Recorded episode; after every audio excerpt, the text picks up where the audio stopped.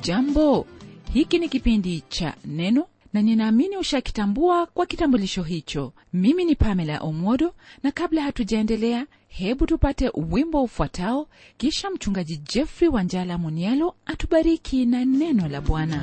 Karibu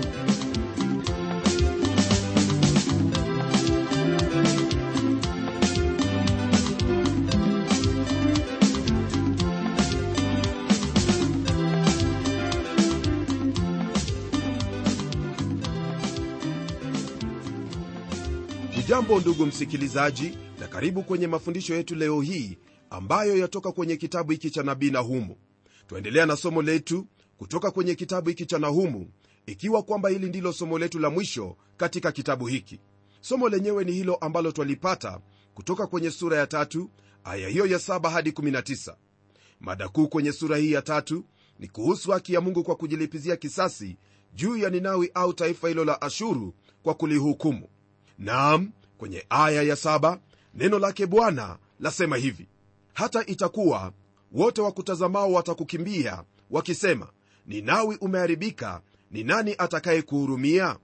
Nikutafutie wapi wafariji hili ambalo mungu anena kwa kinywa cha nabii nahumu kwa habari za mji huu uitwao ninawi fahamu kwamba kwa lugha nyingine asema kwamba je atapata wapi hao ambao watauombolezea mji huu najibu kwa swali hili ni kwamba hakuna hata mmoja ambaye iwaweza kujitolea kuomboleza kwa sababu ya mji huu kwa jinsi ulivyokuwa mji wenye ujeuri udhalimu na ukatili mwingi mno dhidi ya kila mmoja ya mataifa waliokuwa jirani zao hata wale waliokuwa mbali. Rafiki msikilizaji hii ni hali ya kuhuzunisha kwa kuwa iwapo jambo kama hili laweza kumpata mtu huwa ni la kuvunja moyo sana. Nakumbuka kisa cha mtu mmoja ambaye baada ya kuishi katika mji mdogo kwenye sehemu fulani aliugua na akafa. Ikawa kwamba mhubiri alipoitwa alijipata peke yake na maiti hiyo. Kwa hivyo aliamua kuwaita hao walinda makaburi ili wawe na ibada ya wafu kwa sababu ya huyo mzee. Naam hakuna mtu aliyekuwepo ili kumwomboleza yule mzee sio wa kutoka katika jamii yake au rafiki yake. Hili ndugu msikilizaji ndilo ambalo mungu asema hapa kwamba litapata taifa hilo la ashuru pamoja na mji wake mkuu yani ninawi hakutakuwepo na waombolezaji hapo mji huo utakapoharibiwa. Kwa sababu hiyo ni wazi kwamba nabii huyu alikuwa akitabiri ya kuwa ulimwengu wote utafurahi na kushangilia hapo mji huo pamoja na utawala wake utakapoanguka. Hili ndugu msikilizaji ni jambo ambalo laonekana daima ulimwenguni mwote. Hapo watu ambao ni wabaya watu waliodhalimu na jeuri wanapong'atuka toka mamlakani. Hilo ni pia kulingana na neno lake mungu ambalo lipo kwenye kitabu kile cha mithali ya kuwa wale watu waovu wanapoondoka mji hufurahi na kushangilia. Neno hili ambalo twalisoma hapa lilipotoka kwenye kinywa cha nabii nahumu huenda hiyo ilikuwa ni kama ndoto. Hii ni kwa jinsi ufalme huo ulivyokuwa na nguvu na uwezo. Kwa hivyo iwapo awaye yote angeliamini hili ambalo mungu alikuwa amenena ni lazima iwe kwamba alikuwa na imani katika mungu huyo aliyenena maneno yale lakini la kubariki moyo ni kwamba jinsi ambavyo mungu alivyokuwa amenena hivyo ndivyo ilivyotendeka. Kwa hili wewe pamoja nami msikilizaji twapata faraja kwamba wale wote ambao hutenda maovu dhidi yetu au wale ambao huwadhulumu wasio na hatia wale walio dhaifu siku yaja ambapo watu wale watahukumiwa maana mungu hawezi kumhesabia mtu aliye mwovu kwamba hana hatia. Siku yaja ambapo ni lazima hilo ambalo amelinena kwenye neno lake ya kwamba watu wote wenye dhambi atawahukumu. Tunapogeukia aya ya nane, neno hili la mungu laendelea kwa kusema hivi. Je wewe u mwema kuliko noamoni uliowekwa kati ya mito uliozungukwa na maji ambao boma lake lilikuwa bahari na bahari ilikuwa ukuta wake? Sehemu hii ambayo neno la mungu latajia kuwa ni noamoni ni sehemu iliyojulikana kwa jina la thebesi iliyokuwa mji mkuu wa misri sehemu hiyo ya juu. Mji huu rafiki yangu ulikuwa ni mji ambao ulitumika na wakuu pamoja na hao watawala wa misri kwenye sehemu hiyo ya juu. Ufalme huo ulikuwa na majengo ya kipekee ambayo wayunani na warumi walitamani sana kwa jinsi ilivyojengwa kwa ustadi na ufundi wa ajabu. Hii ilikuwa ni kwenye utawala wa hao wafalme kuanzia tawala ya nane hadi tawala hiyo ya 20 wayunani waliuita huo mji kuwa diospolisi kwa sababu ya moja ya miungu yao ambayo iliabudiwa huko. Mji huu ulikuwa pande zote mbili za mto ambao twaufahamu leo hii kama nile. Na upande wa mashariki mwa mji huo hekalu ilikuwepo ambayo ni maarufu sana kwa jina la karnaki pamoja na lagzori naam sehemu hiyo iitwaye lagzori ni sehemu ambayo bado ipo leo hii pamoja na mabaki yake inayoonyesha kwamba mji huo ulikwepo mji huo haupo mbali ndugu msikilizaji bali upo katika bara letu la afrika katika nchi hiyo ya misri mwana historia mmoja wa kiyunani alisema kwamba mji huo ulikuwa na milango 1 na kuenea umbali wa maili 27 mraba. Kulingana na jinsi mji huo ulikuwa umejengwa mto huo wa naili pamoja na mitaro mingine ya maji ya mto huo iliufanya mji huo kuzungukwa na maji na hivyo kuonekana kuwa na boma ya maji na pia kuonekana kuwa ngome ambalo hakuna jeshi lolote lingeingia humo. Sehemu hiyo ndugu msikilizaji mungu aliihukumu kwa sababu hawakuwa wakimcha kama vile ilivyo kwenye neno la mungu ambalo alilinena kwa kinywa cha nabii yeremia kwenye sura ya 46 aya hiyo ya 25 pamoja na ezekieli sura ya 30 aya ya 14 hadi 16 kutokana na hilo ambalo liliupata mji huu ninawi ingelipata funzo lakini haikuwa jinsi hiyo.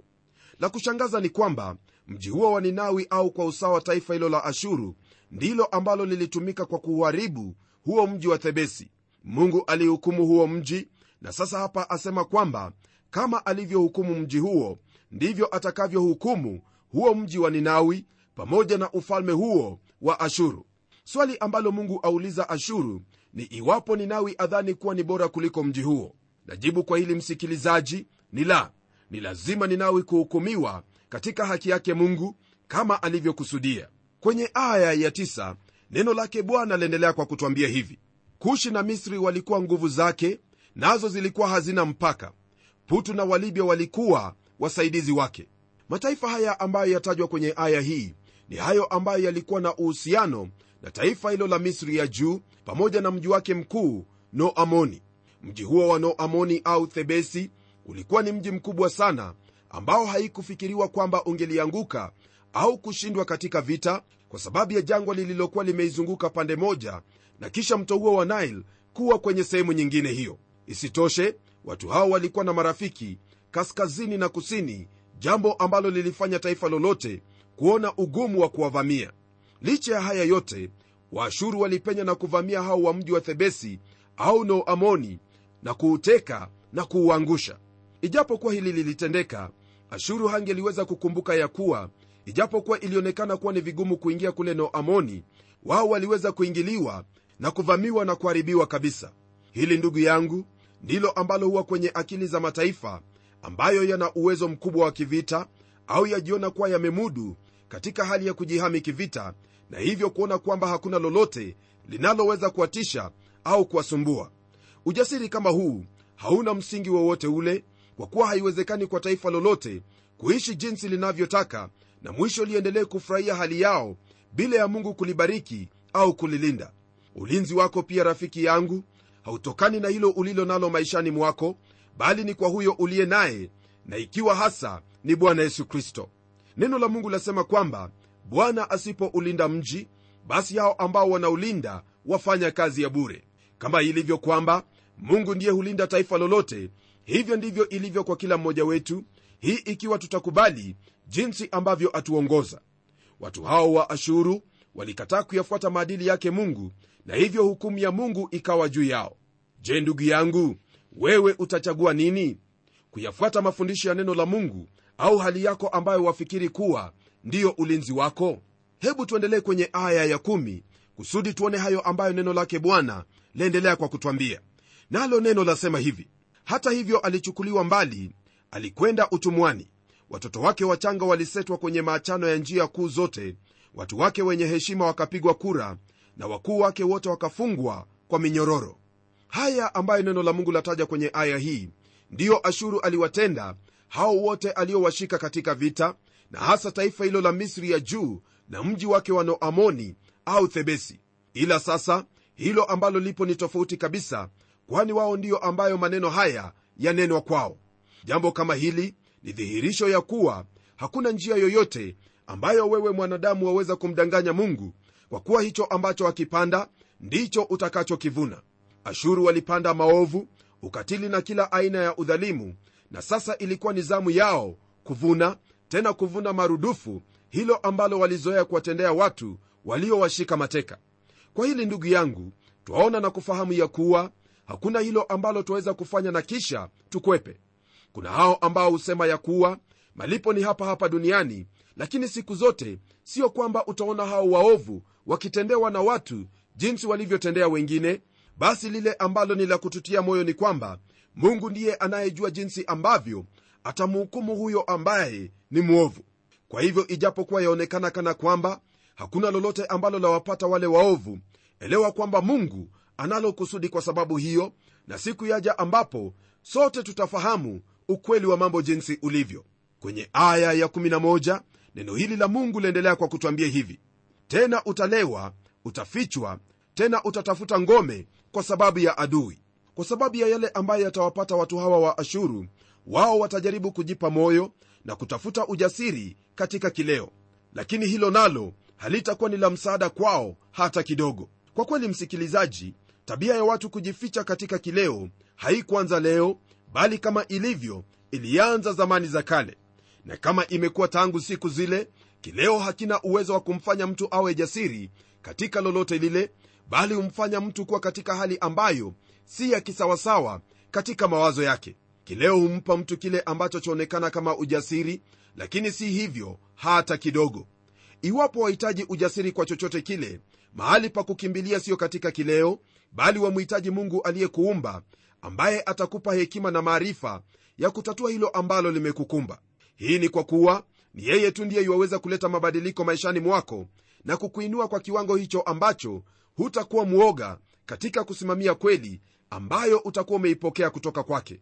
Hebu sikia jinsi ambavyo neno la mungu linavyotwambia kwenye aya ya 12 kwa habari za hawa waashuru.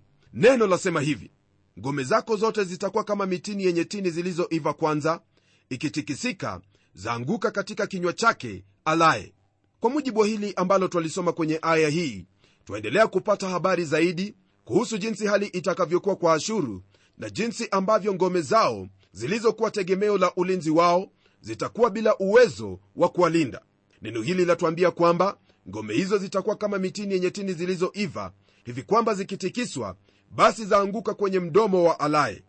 Jambo hili jambo hili latuonyesha jinsi ambavyo taifa hilo litakavyoanguka au kuangushwa na hao adui zake. Wao walitegemea ngome zao na wakatenda lolote walilotaka juu ya mataifa mengine. Na hili rafiki msikilizaji ndilo ambalo pia lipo kwa hao ambao hujiona kwamba wana uwezo fulani yani daima wao hutafuta njia ya kuwanyanyasa walio dhaifu katika jamii kwa kuwa uwezo wao ndiyo ngome yao.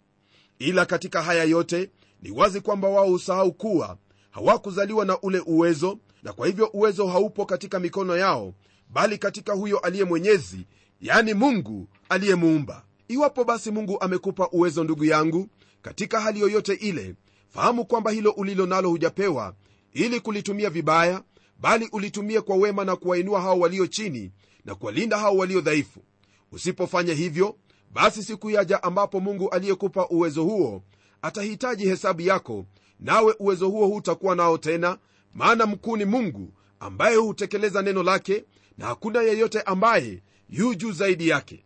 Jifunze kutoka kwa hili nawe utende haki maishani mwako siku zote nacho kibali cha bwana mungu kitakuwa pamoja nawe na hautakuwa na hofu ya hukumu siku yoyote ile. Kwenye aya ya 13 neno lake bwana laendelea kwa kutwambia hivi. Tazama watu wako walio ndani yako ni wanawake malango ya nchi yako yamekuwa wazi kabisa mbele ya adui zako moto umeteketeza mapingo yako hili ambalo twalisoma hapa ni hilo ambalo hasa twaweza kusema kwamba ni hali hiyo ya mwanamume kujifanya kama mwanamke. Basi kwa hili fahamu ya kuwa wakati ule wanawake hawakuwa na jukumu la kupigania nchi yao bali wanaume ndiyo walipigania nchi yao. Lakini kwa ashuru hao wanaume au wanajeshi ambao walifaa kupigania nchi waligeuka na kuwa kama wanawake. Ndiposa neno hili latuambia kwamba malango ya nchi yake ni wazi kabisa mbele za adui zake ishara kwamba wao wataharibiwa bila ya uokovu kutoka sehemu yoyote ile. Kwenye aya ya 14 neno la mungu laendelea kwa kusema hivi teka maji yawe tayari kwa kuzingirwa kwako zitie nguvu ngome zako ingia katika udongo yakanyage matope itiwe nguvu tanuru ya kuokea matofali. Kwa sababu ya hilo ambalo litalijia taifa hili la ashuru kwa dhihaka ashuru aambiwa kwamba afanye bidii kujijengea ngome ili awe tayari kwa ajili ya adui yake ambaye atamuhusuru hivi karibuni. Lakini kumbuka ya kuwa mungu amenuia kuhukumu taifa hili na hapo awali kwenye aya iliyotangulia amesema tayari kwamba malango ya nchi hiyo ni wazi kwa adui zake ili waingie humo. Kwa msingi huo hakuna lolote ambalo watu hao watafanya litakalowawezesha kuepuka hukumu ya mungu juu yao. Ni lazima watahukumiwa ni lazima adui ataingia humo na wao wataangushwa kama vile ambavyo walikuwa wameangusha mataifa mengine. Kisha kwenye aya ya 15 na 16 neno hili la mungu liendelea kwa kutwambia hivi. Huko moto utakuteketeza upanga utakufutilia mbali utakumeza kama tunutu alavyo. Jifanye kuwa wengi kama tunutu jifanye kuwa wengi kama nzige. Umeongeza wafanyabiashara wako kuwa wengi kuliko nyota za mbinguni tunutu huharibu kisha huruka juu na kwenda zake kwa mujibu wa haya ambayo tuyasoma kwenye aya hii ningelipenda ufahamu ya kuwa neno hili hasa lanena wakati huo ambapo taifa hili la ashuru litakapokuwa likivamiwa wao watajikusanya na kutafuta kila aina ya msaada lakini hawataweza kustahimili hao ambao watakuwa dhidi yao. Ijapokuwa walikuwa ni wafanyabiashara maarufu waliofanya nchi yao kuwa tajiri na yenye mali nyingi hii ikiwa ni pamoja na mali yote waliokuwa wamekusanya katika vita yote hayo yatachukuliwa na adui ambao wataingia kama tunutu na kuharibu na kuruka na kwenda zao. Kisha kwenye aya ya17 neno hili la mungu laendelea kwa kutwambia hivi. Watu wako waliotiwa taji ni kama nzige na majemedari wako ni kama makundi ya mapanzi watu wao katika vitalu siku ya baridi. Lakini jua lipandapo huruka juu na kwenda zao na mahali pao walipo hapajulikani.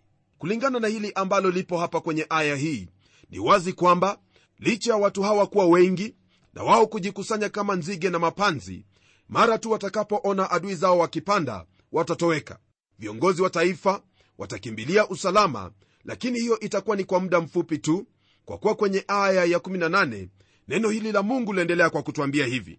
Wachungaji wako wanalala usingizi ee mfalme wa ashuru. Watu wako wenye heshima wamepunguzika watu wako wametawanyika juu ya milima wala hapana mtu wa kuwakusanya naam ni wazi kwamba ndugu yangu kwa msingi wa neno hili ya kuwa viongozi wa taifa hilo walitawanyika na wengine kuuawa na hivyo kulifanya taifa hilo kutokuwa na kiongozi awaye yote.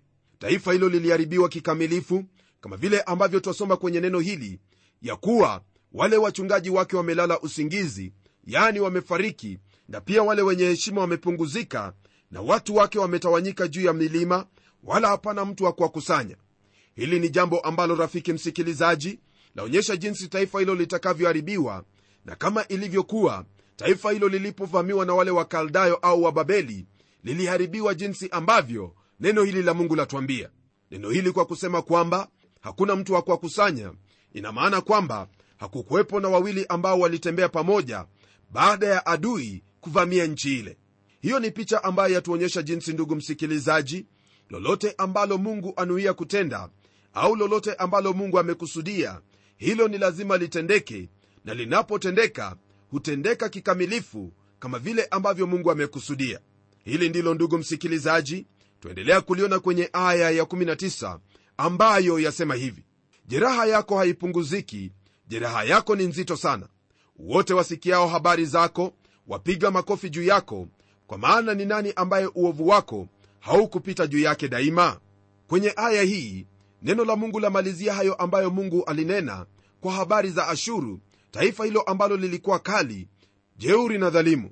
Kwa mujibu wa hili yote yatakayoupata ufalme huo haitawezekana tena ufalme huo kuwa taifa tena kwa kuwa mungu aliamuru hivyo kwa ajili yake. Msikilizaji tazama jinsi ambavyo neno hili lasema ya kwamba jeraha yake haipungiziki jeraha yake ni nzito sana na wote watakaosikia habari zake atapiga makofi juu yake. Ndugu msikilizaji leo hii unapotembea katika mashariki ya kati hilo taifa halipo na wala popote hausikii kwamba kuna mtu aitwaye mwashuru. Jambo hili ambalo twaliona hapa ni jambo ambalo latufahamisha waziwazi kuwa hakuna lolote ambalo mtu yaweza kutenda au taifa ambalo mungu hata hukumu na kama vile nimesema hapo awali yote ambayo tumeyasoma kwenye kitabu hiki fahamu ya kuwa yalitimia kikamilifu na hakuna hilo ambalo limesalia. Basi hii ikiwa ndiyo hali ni vyema kwako kutambua ya kuwa hilo ambalo halijatendeka ambalo mungu amenena kwenye biblia ni lazima kwa wakati wake kutendeka. Kwa hivyo iwapo bado wafikiria habari za jinsi ambavyo utaendelea kuishi bila ya mungu siku yaja ambapo yote hayo yatatimia nawe hautakuwa na fursa hiyo ya kujirudia. Siku ni hii ya wewe kufanya hilo ambalo la kuhitaji yani kutengeneza uhusiano wako na mungu. Hili utalifanya kwa njia ya kumwamini yesu kristo kwa kuwa yote ambayo mungu amenena ni kweli nawe utakuwa ni mwenye busara kufuata hili ambalo neno la mungu limekunenea. Kwa hivyo ndugu msikilizaji ni jukumu lako kuchagua hilo ambalo utaamua kulifuata iwapo utafuata hisia zako au kufuata hilo ambalo mungu amekufunulia. Kwa sasa ningelipenda tuombe pamoja. Na tuombe baba mfalme katika jina la yesu kristo nalibariki jina lako na kulitukuza kwa kuwa u bwana na mungu juu ya kila kitu. Hakuna lolote katika maisha ya mwanadamu usilolijua ndiposa kwa neema yako umetujulisha haya ambayo twahitaji kuyafahamu kupitia kwenye neno hili. Namwombea ndugu yangu msikilizaji ya kuwa katika hayo ambayo umetufundisha utamsaidia ili katika maisha yake atafute daima njia hiyo ambayo ni ya kukupendeza njia ya haki na kutenda haki maishani mwake mahali popote alipo na afahamu kwamba ni wewe bwana ndiye umempa fursa hiyo ya kuwa na uwezo alio nao kwa kusudi la kutenda mema na kutenda haki na siyo vinginevyo. Haya nayaomba kwa imani katika jina la yesu kristo aliye bwana na mwokozi wetu. Amen. Rafiki msikilizaji hapo ndipo twafikia mwisho wa mafundisho yetu yanayotoka kwenye kitabu hiki cha nahumu. Nami ninauhakika kwamba umejifunza hayo ambayo ni ya kukuinua na kukurekebisha katika maisha yako ili utende hilo ambalo ni jema na la haki. Tutakapokutana tena kwenye kipindi kijacho tutajifunza kutoka kwenye kitabu cha huyo nabii aitwaye habakuki. Na hadi wakati huo amani ya kristo iwe pamoja nawe. Ni mimi mchungaji wako jofre wanjala munialo na neno litaendelea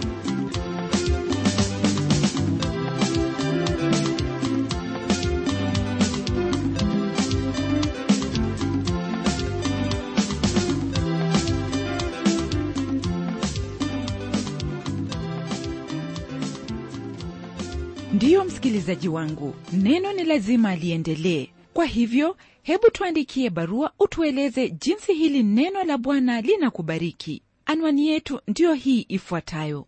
Kwa mtayarishi kipindi cha neno transworld radio. Sanduku la posta ni 21514 nairobi kenya kumbuka msikilizaji wangu waweza kununua kanda ya kipindi hiki ambacho umekisikiza leo. Ikiwa tu utatuandikia barua ili utuambie hivyo. Na hadi wakati mwingine ndimi mtayarishi wa kipindi hiki pamela omodo nikikwaga nikikutakia mema leo. Neno litaendelea